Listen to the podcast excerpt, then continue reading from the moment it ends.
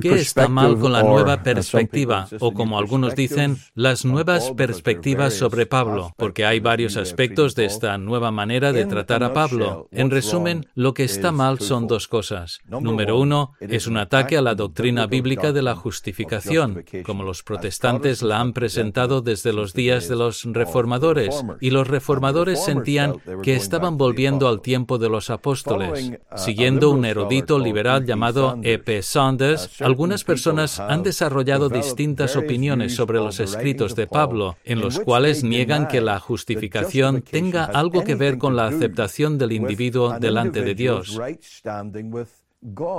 La justificación es, más bien, solamente una manera de decir que una persona está en la comunidad del pacto, que ya está dentro.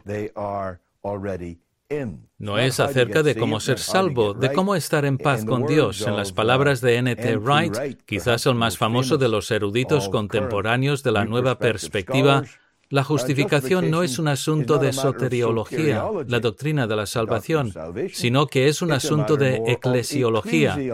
Es más bien para saber si estás en la iglesia, en la comunidad del pacto o no.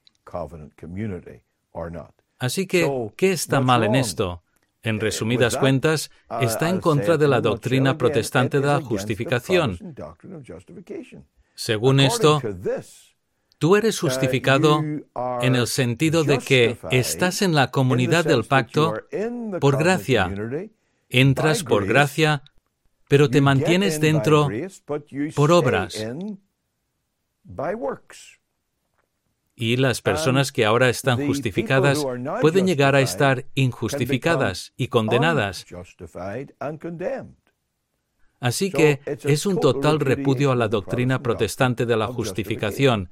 Es un retorno en muchos de sus aspectos a la teoría del concilio de Trento. La segunda cosa que está mal con esto es que tiene un enfoque incorrecto sobre el pacto, y aquí se parece mucho a la teología de la visión federal. Tiene un enfoque hiperpactual, tanto que los elegidos de Dios no son individuos elegidos para vida eterna, sino que los elegidos son personas que por nacimiento y como algunos dicen, por el bautismo, son traídos a la comunidad del pacto.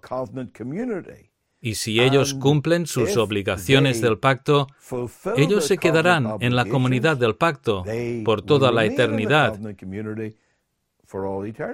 Pero si no cumplen sus requisitos del pacto, entonces se convertirán en no elegidos y serán eliminados de la comunidad del pacto. Todo esto no entiende la cuestión del compromiso de pacto real y personal de los creyentes con Cristo.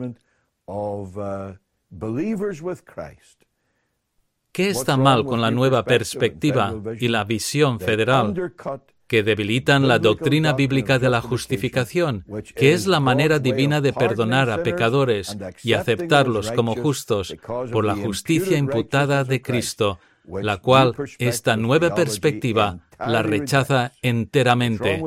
¿Qué está mal con esto? Están equivocados en la justificación y están equivocados en su visión del pacto. Desarrollan una posición hiper en la cual se ve a las personas como una masa elegida, por así decirlo, por su nacimiento o su bautismo, y una elección que pueden perder al igual que su alma por falta de obras. Eso es lo que está mal con la nueva perspectiva en resumen, un resumen largo, pero un resumen y también eso es lo que está mal con la visión federal.